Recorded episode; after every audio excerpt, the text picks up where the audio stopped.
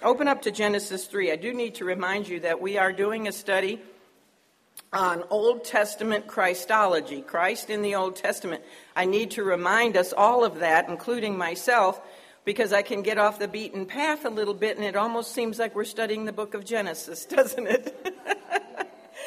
but we're spending some time in the first three chapters of Genesis because they are so foundational and also because Christ is so predominant in those first three chapters.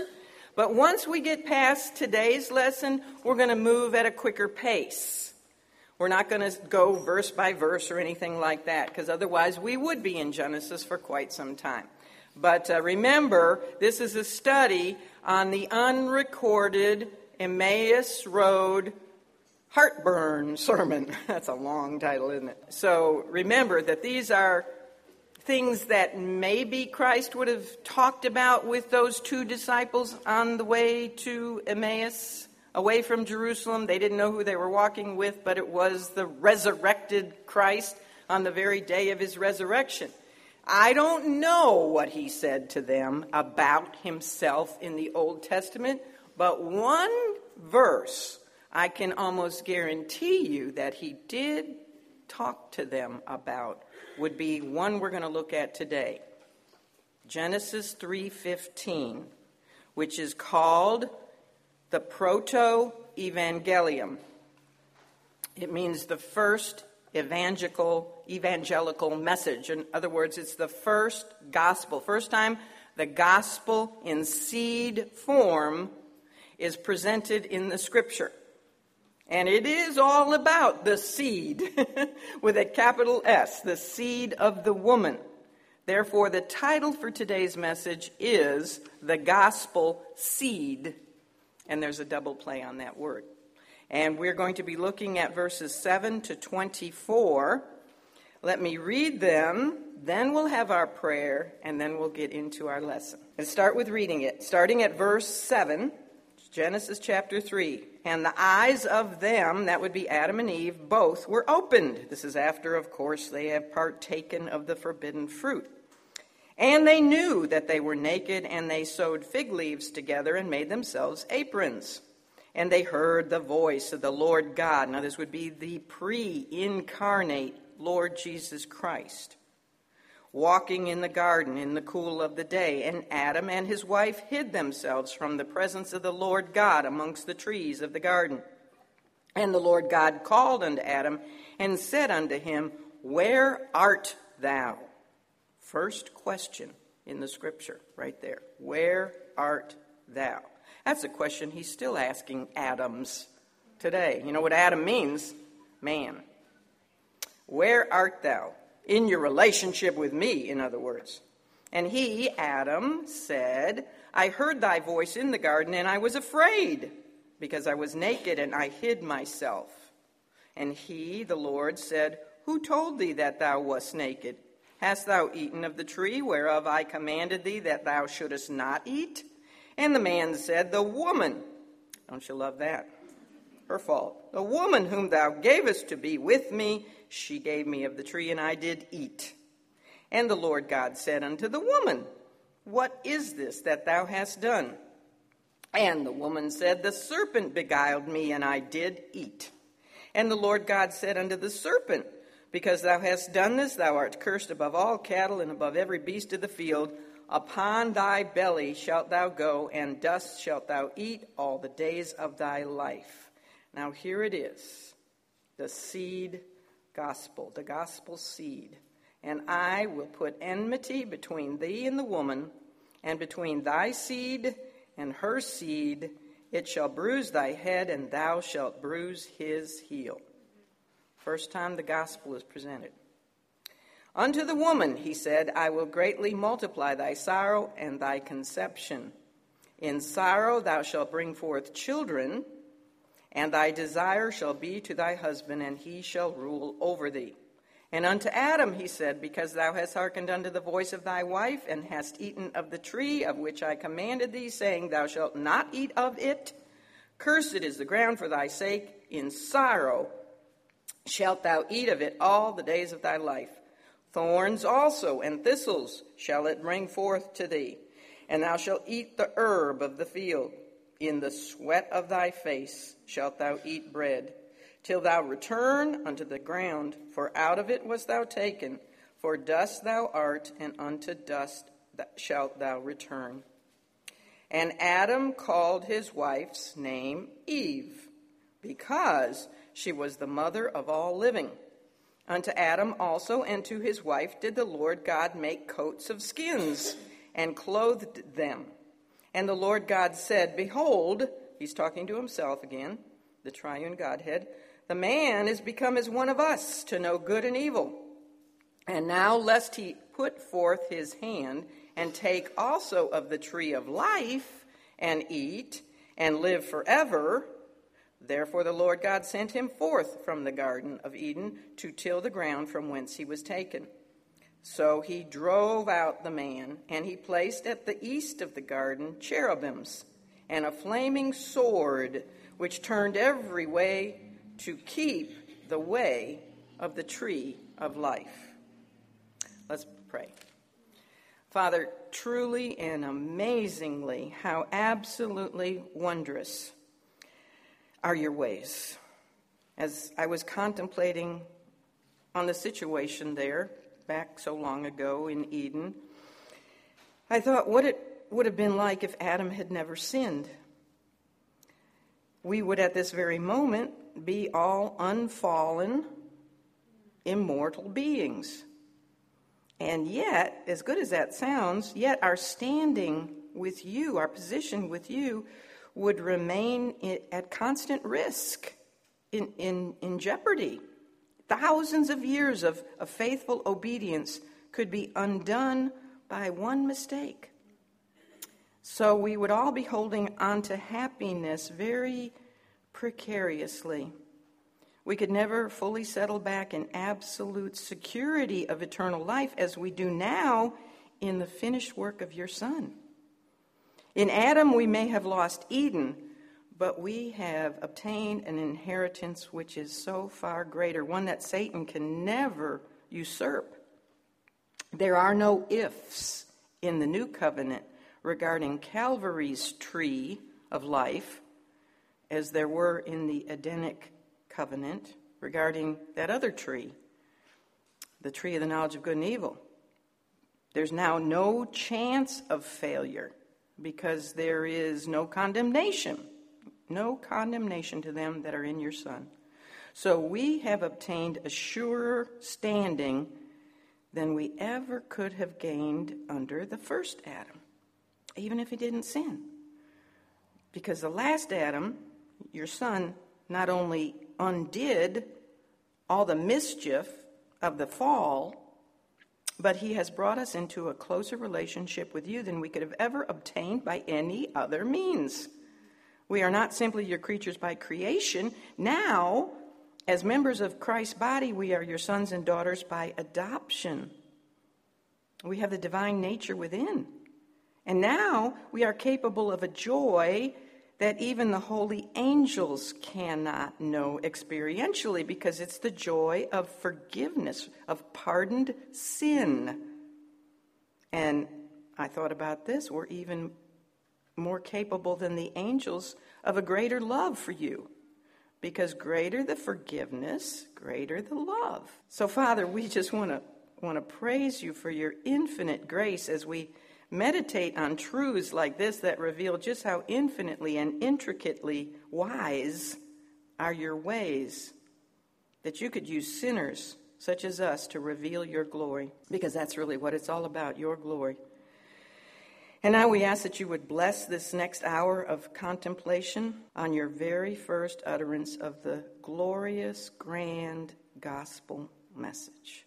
We pray that you alone would be lifted up, your Son would be lifted up, for it's in his precious name that we do ask these things. Amen. I only have so much time to teach you, so I think, you know what? Why don't I teach them while I'm praying? That was kind of a deep theological prayer, wasn't it? Mm. You know, for centuries, sociologists have you? Did you ever take sociology in school? But sociologists for, for centuries have told us that if man could only clean up his environment, then what? Then he could reach his full potential. That's what they that's what their theory. However, the Bible Bible says otherwise. The Bible contradicts that because it tells us that man was already tested in the most perfect environment imaginable the Edenic utopian garden. He was tested there, and yet, did he reach his full potential? no, he chose evil over good. The lies of Satan, well, Adam wasn't deceived, but nonetheless, he chose evil, disobeying God over, over good, obeying God. The Edenic utopia ended when Adam deliberately disobeyed the Edenic covenant. That was the fir- that's the first covenant in the Bible. It's a very short, it's a conditional covenant. And Edenic is just a fancy word for Eden. The covenant was made by God with man in Eden. So it's called Edenic covenant. It's in chapter 2, verses 15 to 17, and here's what it is You can eat of every tree, Adam, except that one. If you eat of that one, guess what's going to happen? You will surely die. That's the Edenic covenant. There are, how many covenants do you think there are in the Bible? I'll give you a guess. Seven. Good guess. Isn't that just like God? Seven covenants. This is the first one, the Edenic covenant.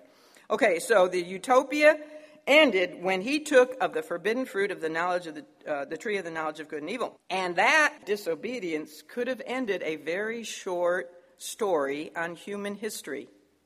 Very short story. Because the Lord God, based on his covenant and what he said, he had every right to serve divine justice right then and there. He could have struck both of them dead on the spot, their bodies underneath the tree of the knowledge of good and evil. I wonder what Ananias and Sapphira say about that. I only thought of that later. I should have had that as a homework question. Why do you think he struck Ananias and Sapphira dead for lying to the Holy Spirit, but he didn't strike Adam and Eve dead? Hmm. Think about that. See what you come up with. Maybe your leaders can ask you what you thought of during the. it would be the end of the human race, for one thing.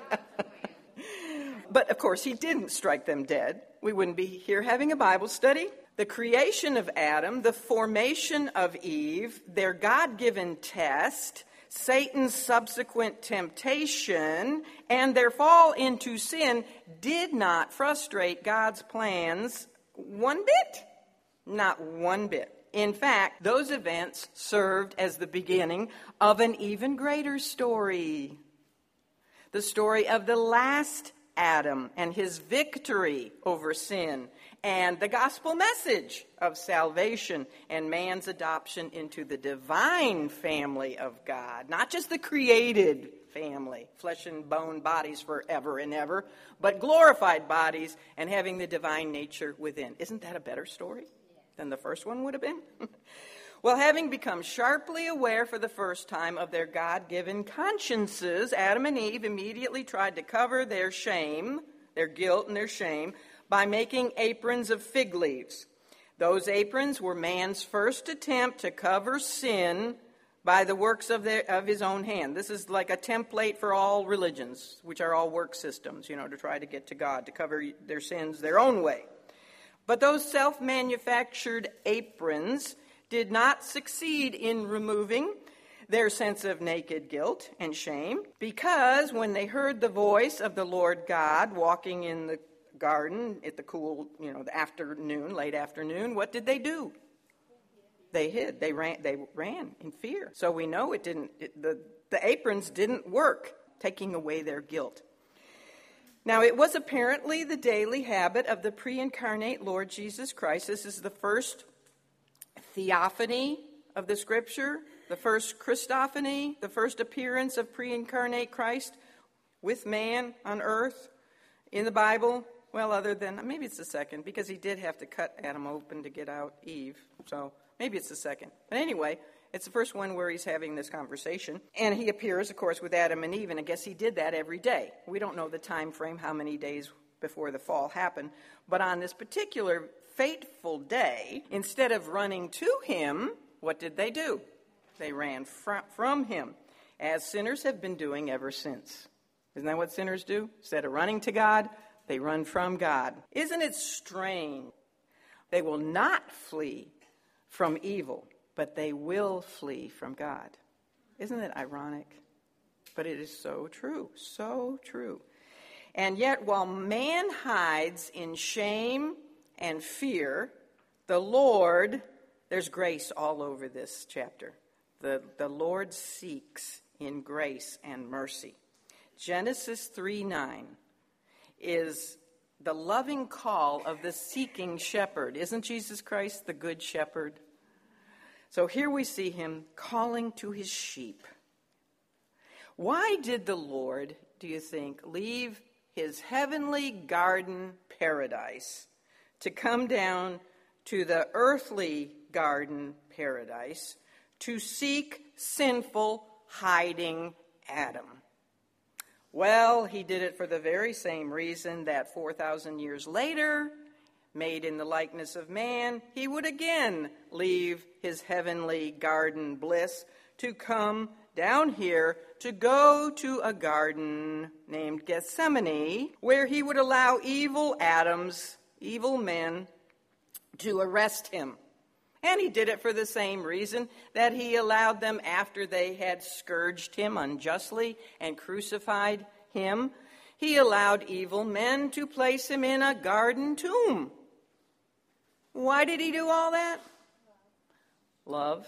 He did it to save Adam. Adam signifies, represents all of us, all mankind. And he did it so he could save us so that we could live in his heavenly garden with him forever and ever and ever. Hallelujah. Well, the Lord, this is, this is the first question in Scripture. The Lord asked Adam, Where art thou? That's my God voice. It scares the living daylights out of my grandchildren. Where art thou, Adam? It was like it wasn't it wasn't a, a cruel taskmaster, you know, about to beat to death his his slaves. This was the voice like a loving father, a broken-hearted loving father trying to reach out in love to his wayward child. Now, when we study the life of Christ, we found that he often did this, didn't he? He often asked questions of his prodigal children to draw them out, to get them to seriously think about whatever issue was at hand. It was basically what he was doing when he asked questions of his two disciples on the road to Emmaus that resurrection Sunday afternoon. He was basically asking those two disciples, Where art thou? I mean, you're on your way out of Jerusalem, the holy city. You've got your backs to the, the tomb, the empty tomb. They knew it was empty. You got your backs to the cross and you're going to return to your former lifestyles? Where art thou in your relationship with me and with your understanding of Scripture? Uh, don't you know that, you know, ought, ought Christ not to have suffered? And he's, I'm sure he talked to them about Genesis 3.15. The bruised heel talks about a suffering Messiah. Guys, didn't you get that? You should have. First gospel message. Anyway, so in, let's go back to Adam. In Adam's case, he had run and hidden in fear from God. He was lost. He's a fallen creature now. He was lost, not physically. He knew where he was in the garden, but he was lost spiritually. The minute he took of the fruit, he was he died spiritually. And he died, he began the dying process physically as well. So the pre-incarnate says, "Where art thou?" because he's trying to arouse conviction in Adam. He wanted Adam to think how foolish it is to run from the only one who had the power and the and the, away the solution to his dilemma. Why do men run from the only one who can answer all their problems in life? But they do, don't they? Well, on hearing the Lord's voice, and in the Hebrew it's a thunderous voice. When the Lord speaks, thunder, like last night. Did you have a storm here? We did. Thunder and lightning, and, and I hate the curse on the ground because now my ground is covered with pine cones and sticks again. If only they'd stay up there. anyway, on hearing the voice and his searching question, Adam, what, what should he have done? What should Adam have done at this point in time? He should have fallen on his face before the Lord and confessed, I have sinned before thee and before heaven, and I am no more worthy to be called thy son. Who said that? Prodigal. Exactly. The prodigal son said that. But that's not the way of fallen man, unrepentant fallen man as Adam demonstrated for the first time to the watching universe. Instead, he told his loving creator that when he heard his voice, he was afraid. Now, why would he be afraid of God? God had was so loving and kind to even create him in the first place to give him everything he needed and a wonderful wife. Why was he afraid of him? The sin he had disobeyed. He said, Oh, I heard your voice. I was, I was afraid because I was naked. And so I hid. Well, the seeking Savior the Good Shepherd then went straight to the heart of the issue by asking Adam two more questions. He knew the answer to these questions. Adam doesn't really answer them, but the first one basically is Who told you you were naked?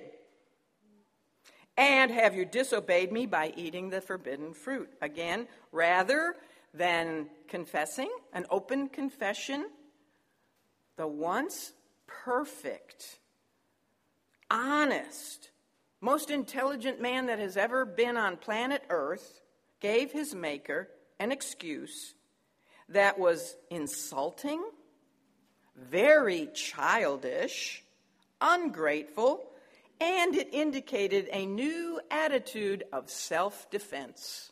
And you know what self defense is a product of? Pride, yeah. Well, yeah, he was guilty all over the place, too. He says, The woman whom thou gavest to me, to be with me. She gave me of the tree, and I did eat. Who was he really blaming there? He's blaming God for the gift that he really wanted because when he saw all those animals and they all had helpmates, he wanted one, didn't he? He knew he was missing his better half. So God gave him the greatest gift. You know, whoa, man, she's fantastic. And now here he's saying, well, you're the one that gave her to me. And then she gave me of the tree, and what could I do? Had to eat it. didn't want to insult her cooking. No, she didn't cook that. so he blames God for giving him the woman. Then he blames the woman for giving him the. You know, this is the origin of that very childish blame game. You've all heard kids and grandkids and Sunday school kids play this. Well, she made me do it. You know, it wasn't me, it was her, it was him. Do we do that too? Oh, Lord, I could really serve you if you hadn't given me that spouse of mine. got to cook for him, and I got to do his laundry and iron his handkerchiefs. My husband got handkerchiefs for um, his birthday present from somebody, and I thought, I remember back when my mom ironed all my dad's handkerchiefs. Yeah, yeah. Got better things to do than iron handkerchiefs. All right, so after playing the blame game, then, you know, you, you notice very quickly he does admit, and I did eat, real quickly, I, and I did eat. Well, grace and mercy are again demonstrated in the fact that the Lord didn't strike Adam dead right then and there for inferring that he, God, had some, was somehow responsible for human sin. He's blaming God for sin, isn't he? And that Adam could say such a thing to the one who had given him life and had, you know, provided so abundantly for him his every need, including the wife about whom earlier he ex- had explained, you know, oh, whoa, man, she's flesh of my flesh and bone of my bones. That he, that he could do that shows the devastating consequences of sin, doesn't it? Well, the Lord then turned to the woman, What is this that thou hast done? And in the, the one situation where she should not have followed the lead of her husband, what does she do?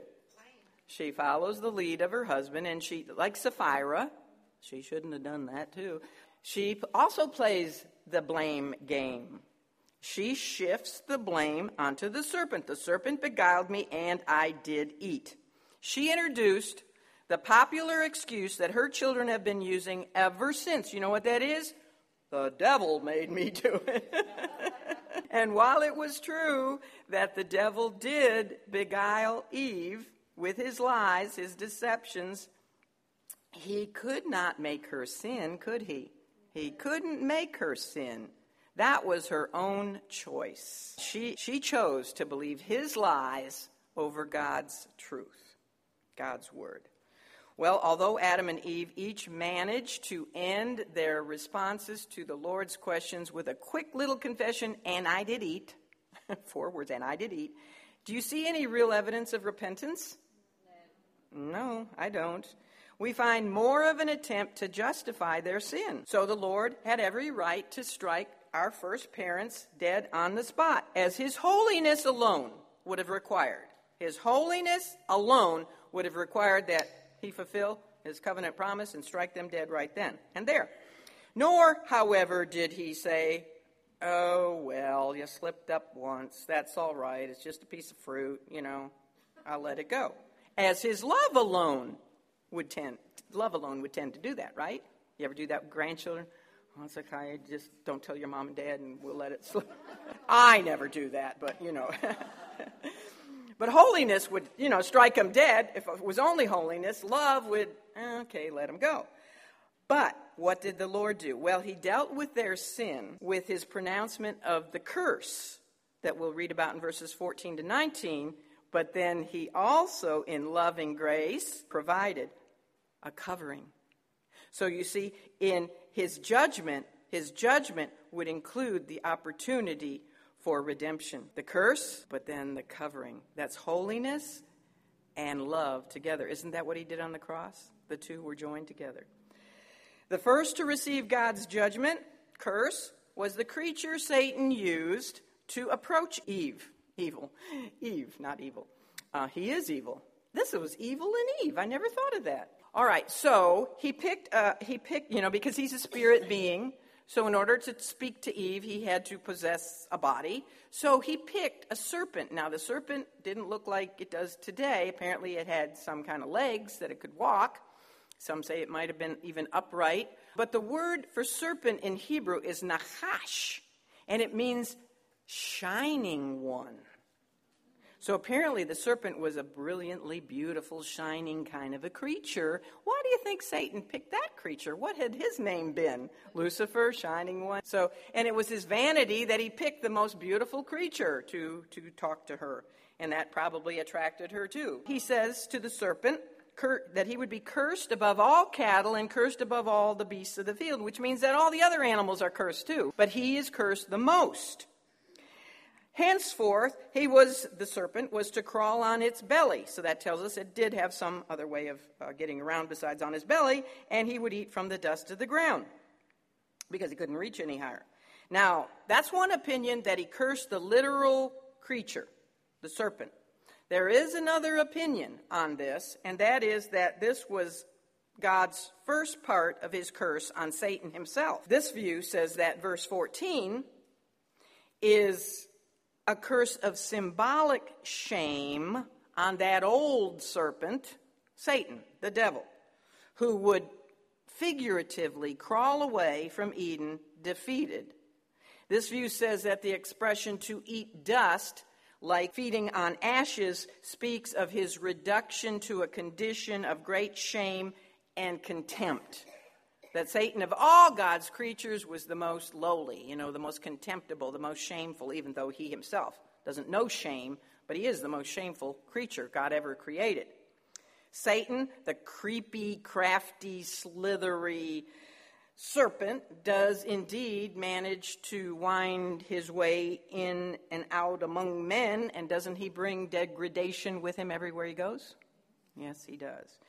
Now, we're not going to solve this debate today because it's been going on for centuries. Whether this was a curse on the literal serpent or symbolic of Satan, I think it's both. I think it's both. Literally on the serpent that he embodied and symbolically on Satan himself. But one thing we do know when it comes, how many of you like serpents? How many of you like snakes? Any snake handlers here? We had one yesterday. She actually likes. You like them? Oh, you're so weird. Mm. I always knew that. I don't know. Whenever, whenever I think God, they're down there. You know, we have a lot of them where I live. Doesn't every time you see one, don't you think of the fall? Doesn't it? Isn't it a reminder of the fall? It is to me. Well, in Genesis three fifteen, we do know this was spoken. This is the curse on Satan. We do know this definitely, and give, giving the message to Satan God presented the first messianic prophecy of the scripture. Even the Jews, the ancient Jew, well, even today, they recognize that this is a messianic prophecy about the coming Messiah, that he would be the one who would defeat Satan, crush his head. It's also the first gospel proclamation. That's why it's known in theology as the proto, first, evangelium, even, yeah, evangelistic message.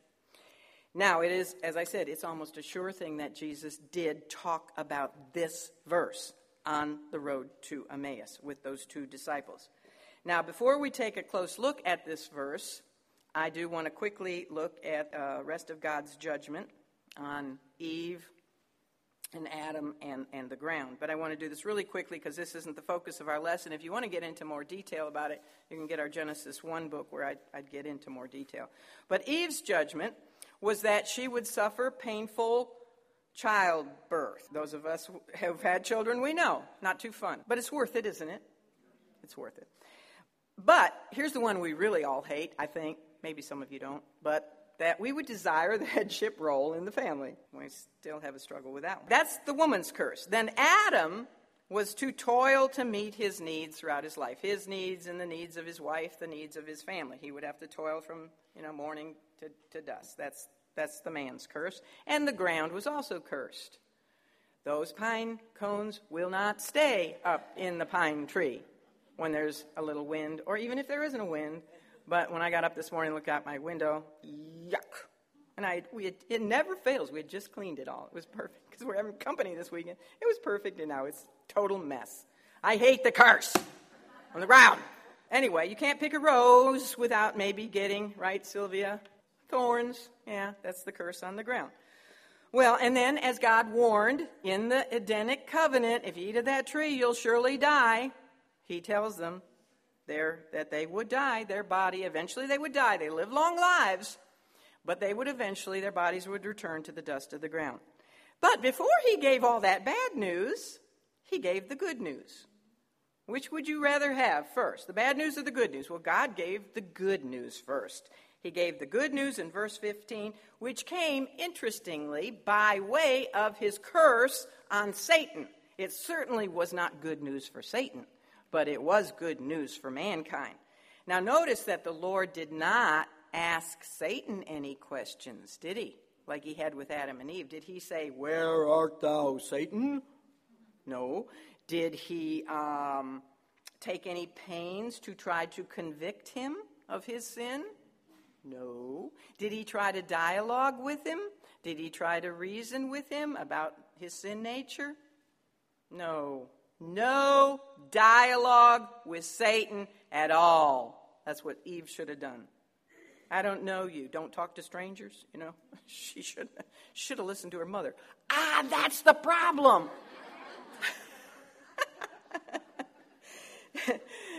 But Jesus Jesus did not speak to Satan at all. You know why? He was a hardened, apostate spirit, already doomed, and without any hope of mercy or redemption. Why are the fallen angels not able to be redeemed? Make sure you read appendix number two when you get the email lesson, because I talk about that. Why are the fallen spirits not redeemable like fallen man? There's a reason, and that will come whenever I get to the finish the lesson and send it out to you. But I don't have time to talk about that. So, what did the Lord do? He simply revealed to Satan the message that predicted his utter and ultimate defeat. Genesis 3:15, 15 words in the Hebrew, is the glue that connects the scripture's singular theme of Christ's redemptive work for fallen mankind. It's the seed of that theme that goes throughout the whole scripture, from Genesis to Revelation. Now, within that theme, there are two Christ centered threads. One is red and one is white threads, and they weave in and out throughout the whole scripture. The white thread is the Lamb of God. The red thread is the cross. I could say the, the Lamb's cross the cross of Christ. That's red, the blood. The lamb is white. And interestingly, on my way here, I was listening to Adrian Rogers, and he actually, I couldn't believe this. He was talking about Satan. Did any of you hear him this morning? He was talking about Satan. He said there's three threads in the Bible. oh, I was listening. Uh, what's the third one? He said there's a golden thread as well. And that's the second coming of Christ when he comes as king. And I thought, yeah, I got to add that to my message. There's three threads. Now, as scripture would unfold, this promise, Genesis 3:15 is a promise of a coming savior. It's a promise. It's also a prophecy, a messianic prophecy, and it's a curse. It's three things in one. This, this would, as scripture unfolds, you know, progressive revelation, this key verse would be renewed in the additional covenants, and it would be amplified by way of more messianic prophecies and more God given promises. But this is the seed, seed form. The judgment on Satan began with the prophecy that there was to be enmity. In other words, hostility, antagonism, hatred between him and the woman. Who put that enmity between him and the woman? Who?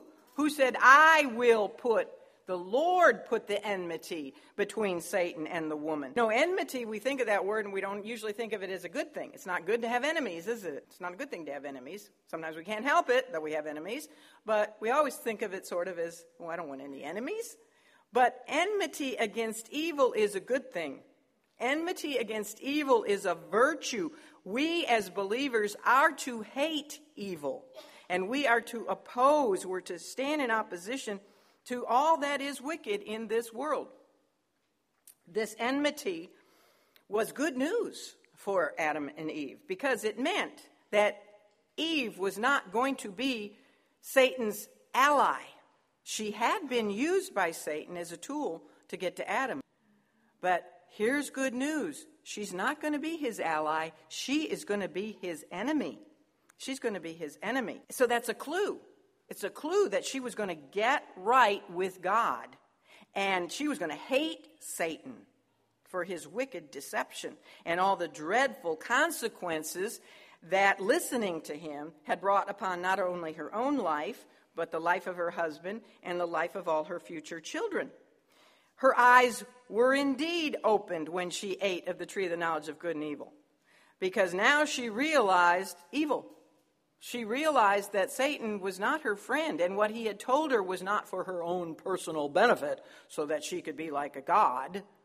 She now realized that he had beguiled her. She admitted that, right? He had tricked her, he had deceived her, because he had the darkest of hostile motives toward her, toward Adam, and most especially toward the Lord. Now, the term woman not only directly speaks of, of Eve. Directly, it is Eve. But as further revelation would reveal, unveil, it prophetically looked to Israel. Israel, the nation of Israel, the symbolic woman from whom the Redeemer would come, the one who would crush Satan. And once Satan discovered that, he doesn't discover it until, you know, God gets to Abraham and, uh, you know, Isaac and everything. But once he discovers that, it would be that it would be through Israel that the Messiah would come. She and her people became the great object of his malicious attacks and enmity. And that continues to this day. There's no other explanation for why the world is so opposed to that one little country and the, and the Jewish people like they have been. No other explanation but the enmity of Satan. There's also a third woman that is included in this prophecy. 15 words, but it's got so much meaning to it. And she too would only be revealed with the passing of time and progressive revelation. She was the female who would give birth to the Redeemer by way of a supernatural conception, and her name was Mary. Mary, the mother of Jesus. Now, so it, it points to directly to Eve, also to Israel, and, and to Mary. Now we ask who or what is meant by the term seed of, the, of Satan and seed of the, of the woman. Because normally, in the context of people, the word seed refers to biological descendants. Well, that's not possible with Satan or with the woman. Why is it not possible with Satan? Well, because he's a spirit and he doesn't have seed to reproduce. Angels do not reproduce. Why is it not possible with the woman? Because women don't have the seed. Men have the sperm, the seed. So in this case, it can't be biological seed for either one of them. So the seed refers to spiritual children. The seed of Satan is his spiritual children, and that agrees with other scripture, such as uh, 1 John 3 8, where it says that those who are given over to sin are of their father, the devil. And remember when Jesus was speaking to the religious leaders of Israel, and he said they are of their father, the devil. And James says, Whoever therefore will be a friend of the world is an enemy of God. So the spiritual children of the seed of, the, of Satan are unbelievers. Unbelievers. And in contrast to unsaved human enemies of God, the seed of the woman refers to all those who would be brought into fa- God's family by their faith in this coming Savior who would crush Satan's head.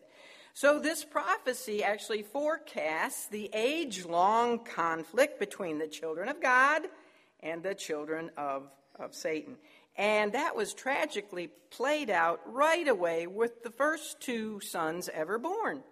Cain was a seed of Satan, and he was at enmity with his brother Abel, who was a godly seed, a true child of God. Well, there's another meaning to the two seeds. The word zerah in Hebrew is seed. It has a collective and an individual meaning.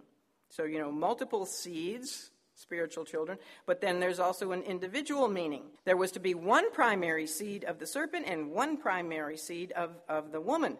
The ultimate seed of Satan would be the Antichrist. He is called the man of sin because he will be human, a man, and he's also called the son of perdition because he will be possessed by Satan himself. So he is Satan's counterfeit Christ because he is the Satan man, like Christ is the God man.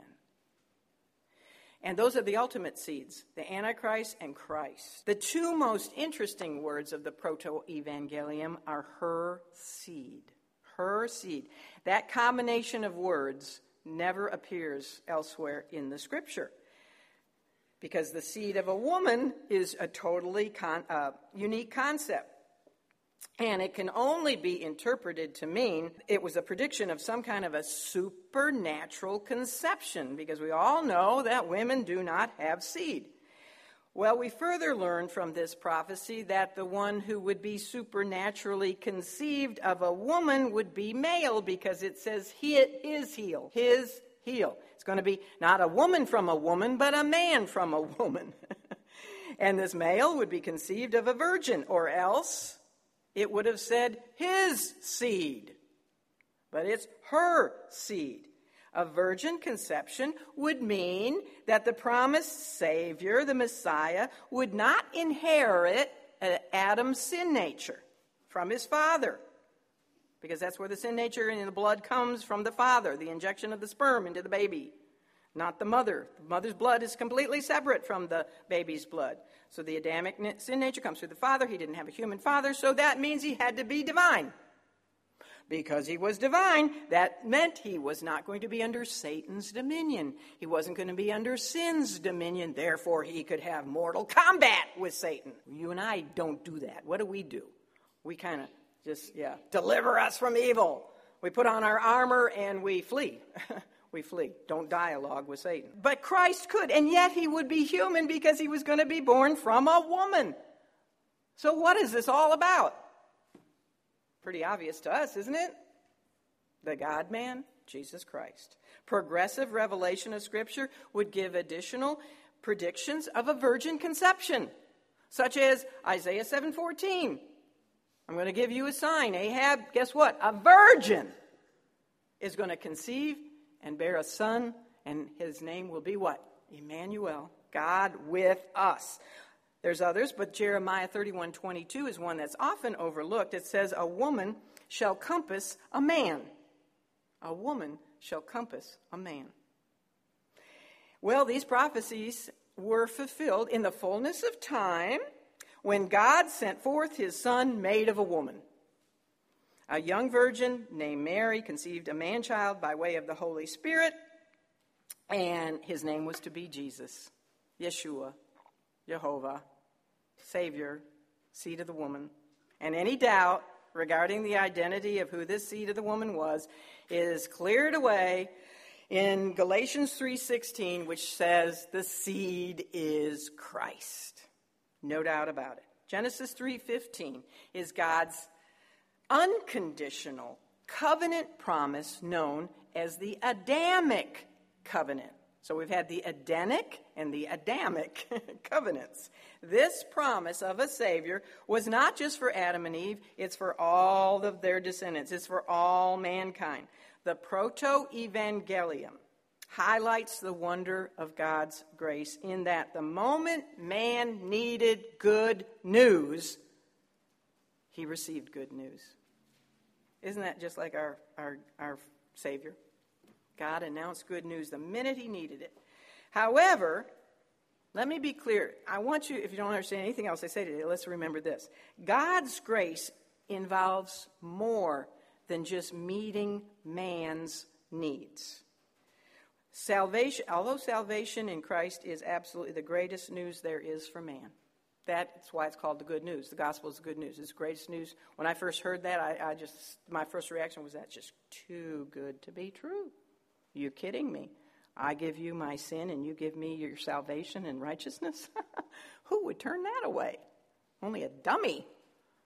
But it's, it's just wonderful news. It's the greatest news that there is for man. But ultimately, ultimately, it's about his glory. If we don't think that way, we're thinking man's, we're man centered instead of being Christ centered. Ezekiel tells us that everything the Lord does is for his holy name's sake. The Apostle Paul repeatedly tells Christians that the blessings of salvation are to the praise of the glory of God's grace. Satan's defeat and man's salvation are the means of demonstrating and declaring the glory of the Lord Jesus, who is the one who accomplished both of those works. He's the one who defeated Satan, and he's the one who provided man salvation, and he did both in the same place on the cross. So let's remember that. So we're not man centered. When you hear testimonies, it shouldn't be all about me, me, me. Look what he did for me, but now I can serve him, him, him. It's about his glory.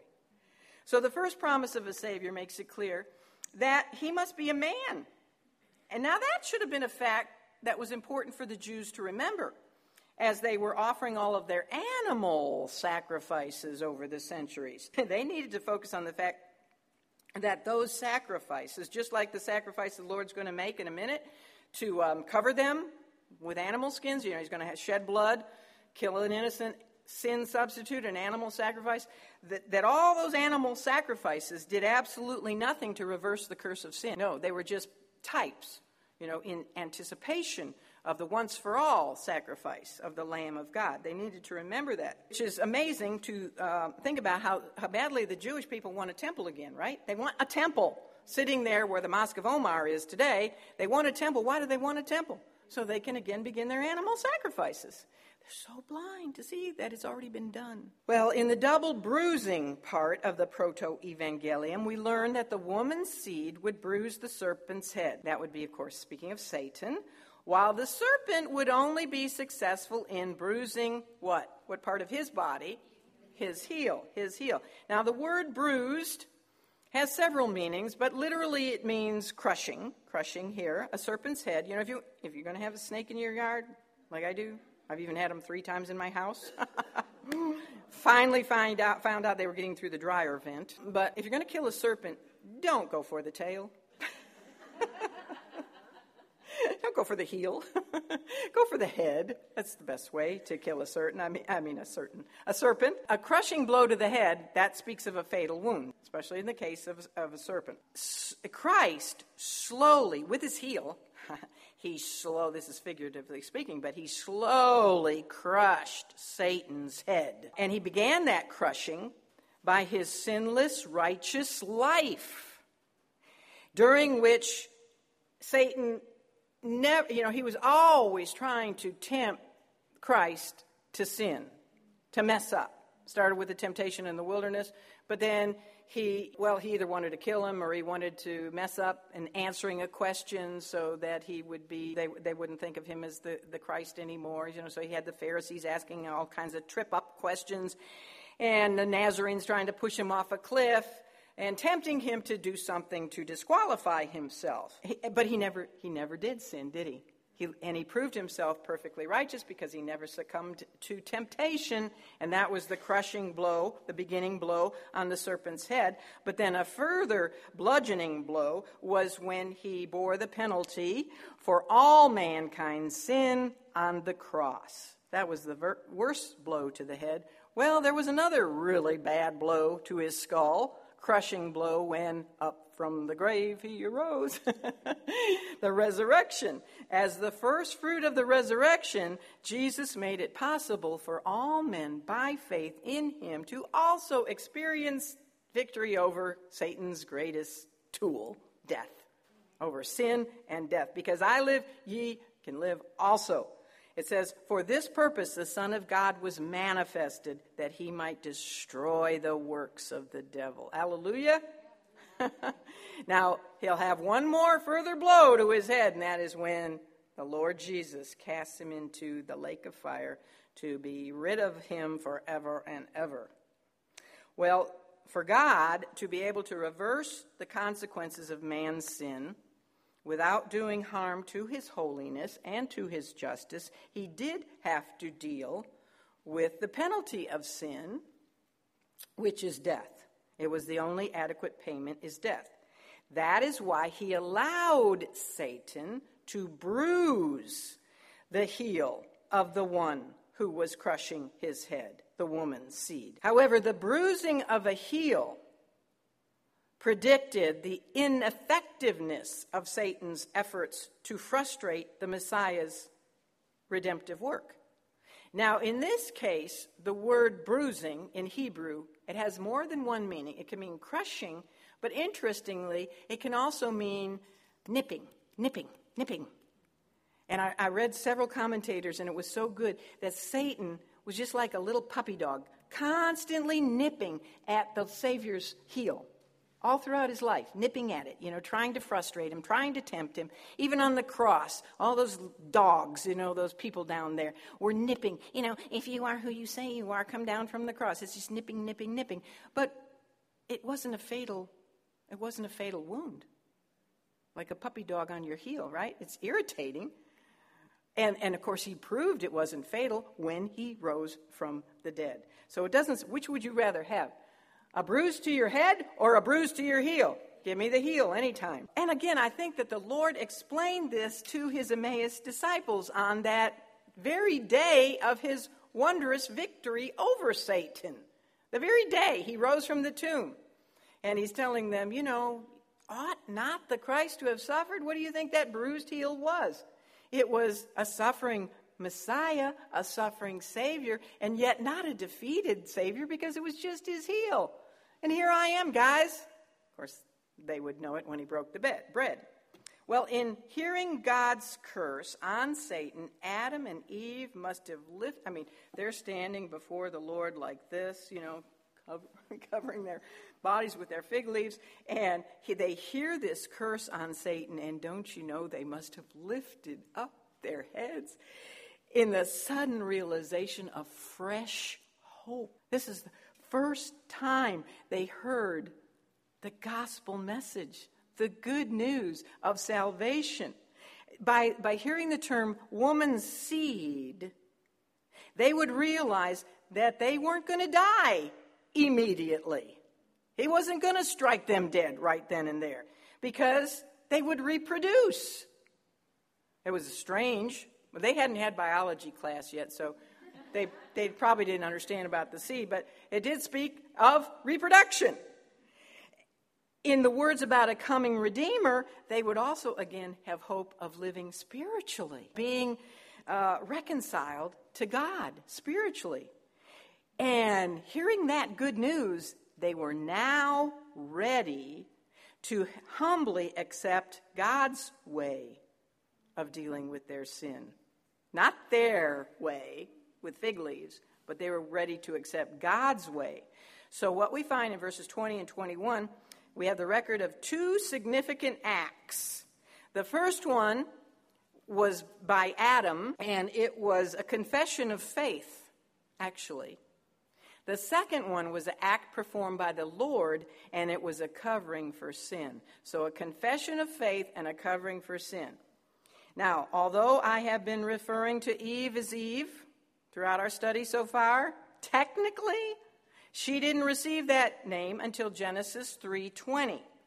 She's been called female, she's been called helpmeet, she's been called wife, She's been called, been called woman.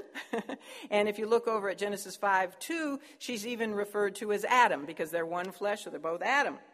But it was only after the fall, only after the announcement of the proto evangelium, and after the curse on them, the judgment on them, that Adam named her Eve. That's very significant. The Hebrew word is chava. Chava. And you know what it means? To give life. Life. Life or life giver. Now, the Septuagint, which is the Greek t- translation of the Old Testament, says, And Adam called his wife's name life. Eve means life. In Greek, the word is Zoe. You don't know anybody named Zoe? Zoe? Yeah. They're kids. That means life. It's a wonderful name. Zoe, it's where we get zoology, where we get zoo, you know, life. By giving his wife the name life, that rhymed, we learn that Adam had paid very close attention to the Lord's words. He believed God's words about a promised Messiah through his wife who would defeat Satan and somehow didn't know how, but somehow he would undo the curse on them regarding death. And he gave expression to his faith in God's word, God's word specifically about a promised Messiah. He gave confession of his faith to that by naming his wife Life. That was a confession of faith. And Moses gives us the reason for why Adam did that. He did it because he understood that she was to be the mother of all the living. Even though he had just heard that they were to return to the dust of the earth eventually, they would physically die, he didn't call his wife by a name that meant the mother of all dying, did he? This is a confession of faith. He believed the promise of God concerning salvation by way of a very unique seed of woman. And you know that that is all it has ever taken to be saved? Faith in God's word about a virgin born seed of a woman. That's all it's ever taken. So is Adam, did ever stay awake at night wondering if Adam's going to be in heaven? No? You have better things? well, he is. We're going to meet Adam. Adam is going to be in heaven. He is in heaven. What about Eve? Is she going to be there? Nah, not Eve. Yes, Eve will be there too. now we know that Eve will be there by a number of ways. First of all, she realized her former error in mistrusting God's word because she acknowledged that she had been beguiled by the serpent. She admitted she had been deceived by the serpent.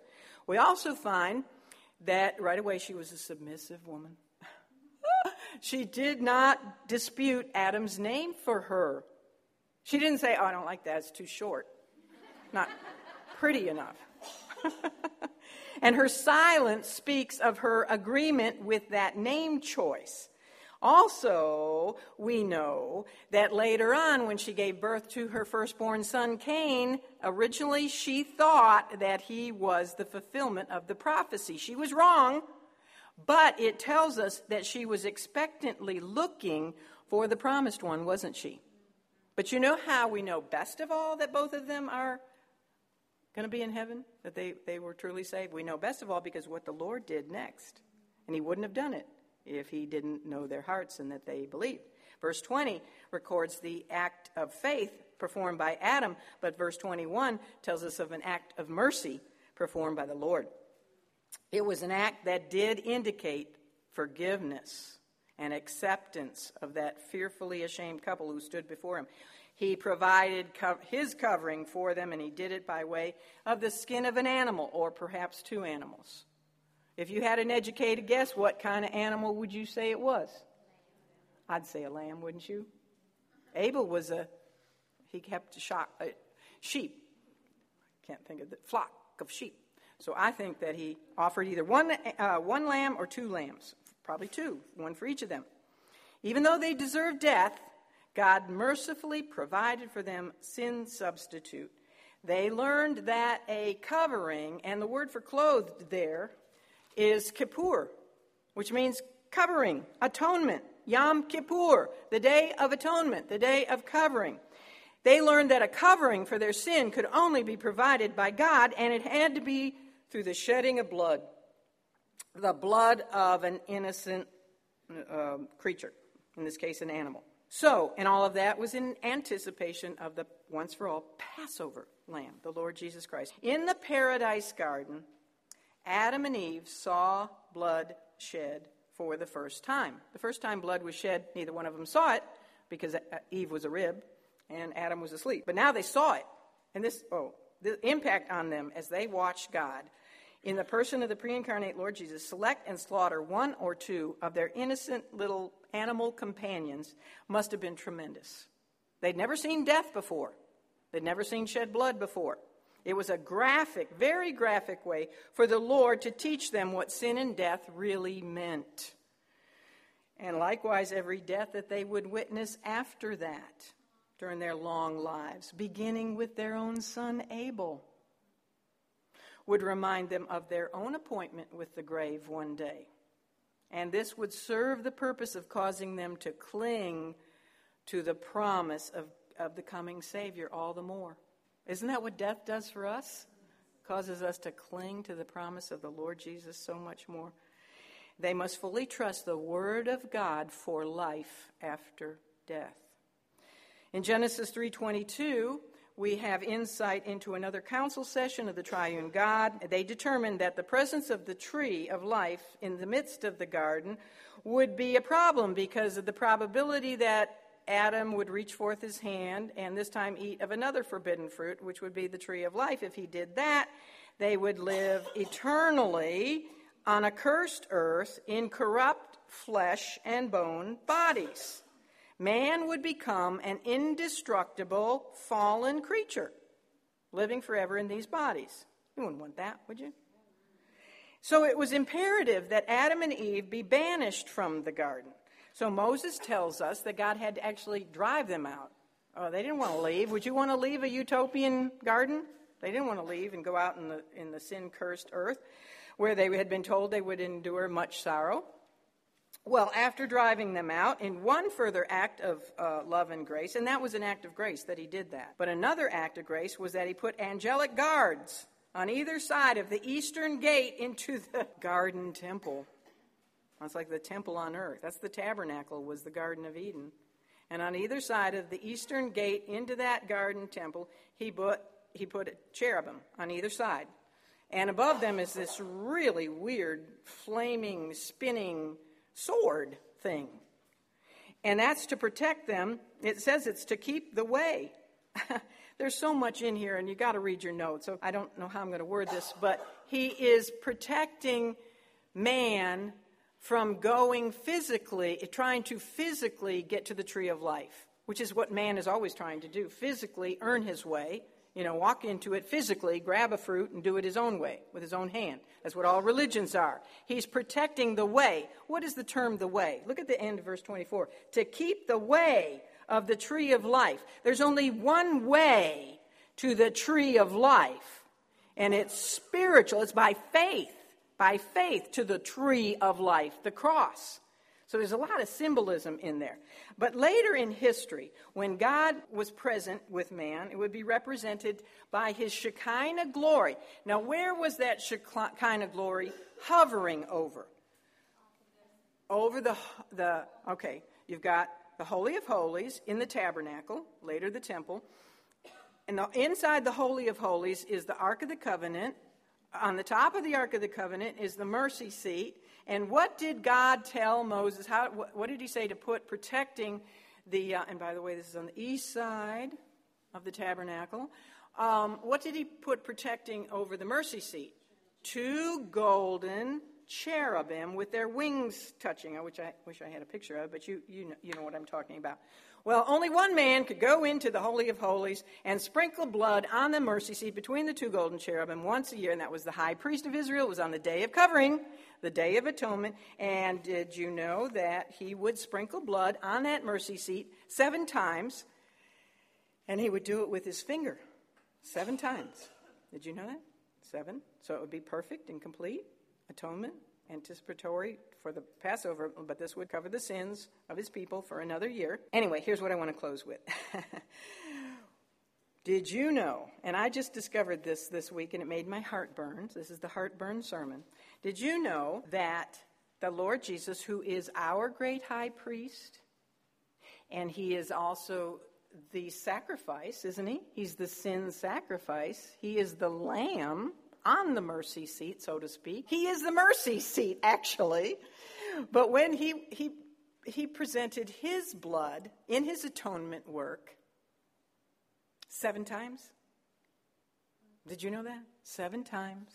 It says in Leviticus 16 14, seven times the high priest would sprinkle the blood on the mercy seat, seven times. Seven times the Lord Jesus shed his blood for us on the cross, eh, in the work of atonement, I should say. It began, number one, in Gethsemane. He agonized so much that what did he do? He sweat drops of blood. That's one. When Pilate unjustly scourged him with 39 lashes, he shed his blood. When a, when a crown of thorns was pressed down into his scalp, he shed blood. When a Roman nail, a long Roman nail, was hammered into his right hand, that is four. When another Roman nail was hammered into his left hand, five. When yet another Roman nail was hammered into both of his feet together, crossed over, one nail, six. Seven, when a spear went through his side, and out gushed a mixture of blood and water. You know what that mixture of blood and water proved? What did he die of? Of course, he gave up his own spirit, but physically, he died of a, bro- a ruptured heart, a broken heart. Did that make your heart burn? It did me. So, seven times the atonement work of the promised seed of the woman for the sons and daughters of Adam was perfect and it was complete. And that's why he could utter my favorite word in all the Bible, te telestai. It is finished. It is finished. And aren't you glad for that? Let's pray. Let's pray. Father, Father, thank you so much for oh, all that you've taught us. Thank you for these women and their obvious hunger for your word. Thank you that the last Adam undid all the terrible effects of the first Adam. He sweat. Adam was going to sweat from the brow, from, you know, the, the part of the curse, but Jesus sweat drops of blood. Adam, the first Adam brought death, and the second Adam, the last Adam, tasted death for every man. The first Adam brought nakedness. Jesus hung in nakedness on, on the cross, enduring the shame for the joy set before him. The first Adam brought the curse. Sec- the last Adam literally became the curse of sin for us. The first Adam brought sorrow. The last Adam is a man, was a man of sorrows for us. The first Adam and that flaming sword oh, brought the sword, and he's also brought the sword and enmity in this world and all the suffering. But this, the last Adam was pierced in his side by a sword, evidencing a broken heart by the flow of that blood and water, but he just took all, he, he took care of everything having to do with all the bad effects from the first Adam. So we praise you for the last Adam, our Savior, the Lamb of God, the King of Kings, Jesus Christ, in whose name we pray. Amen.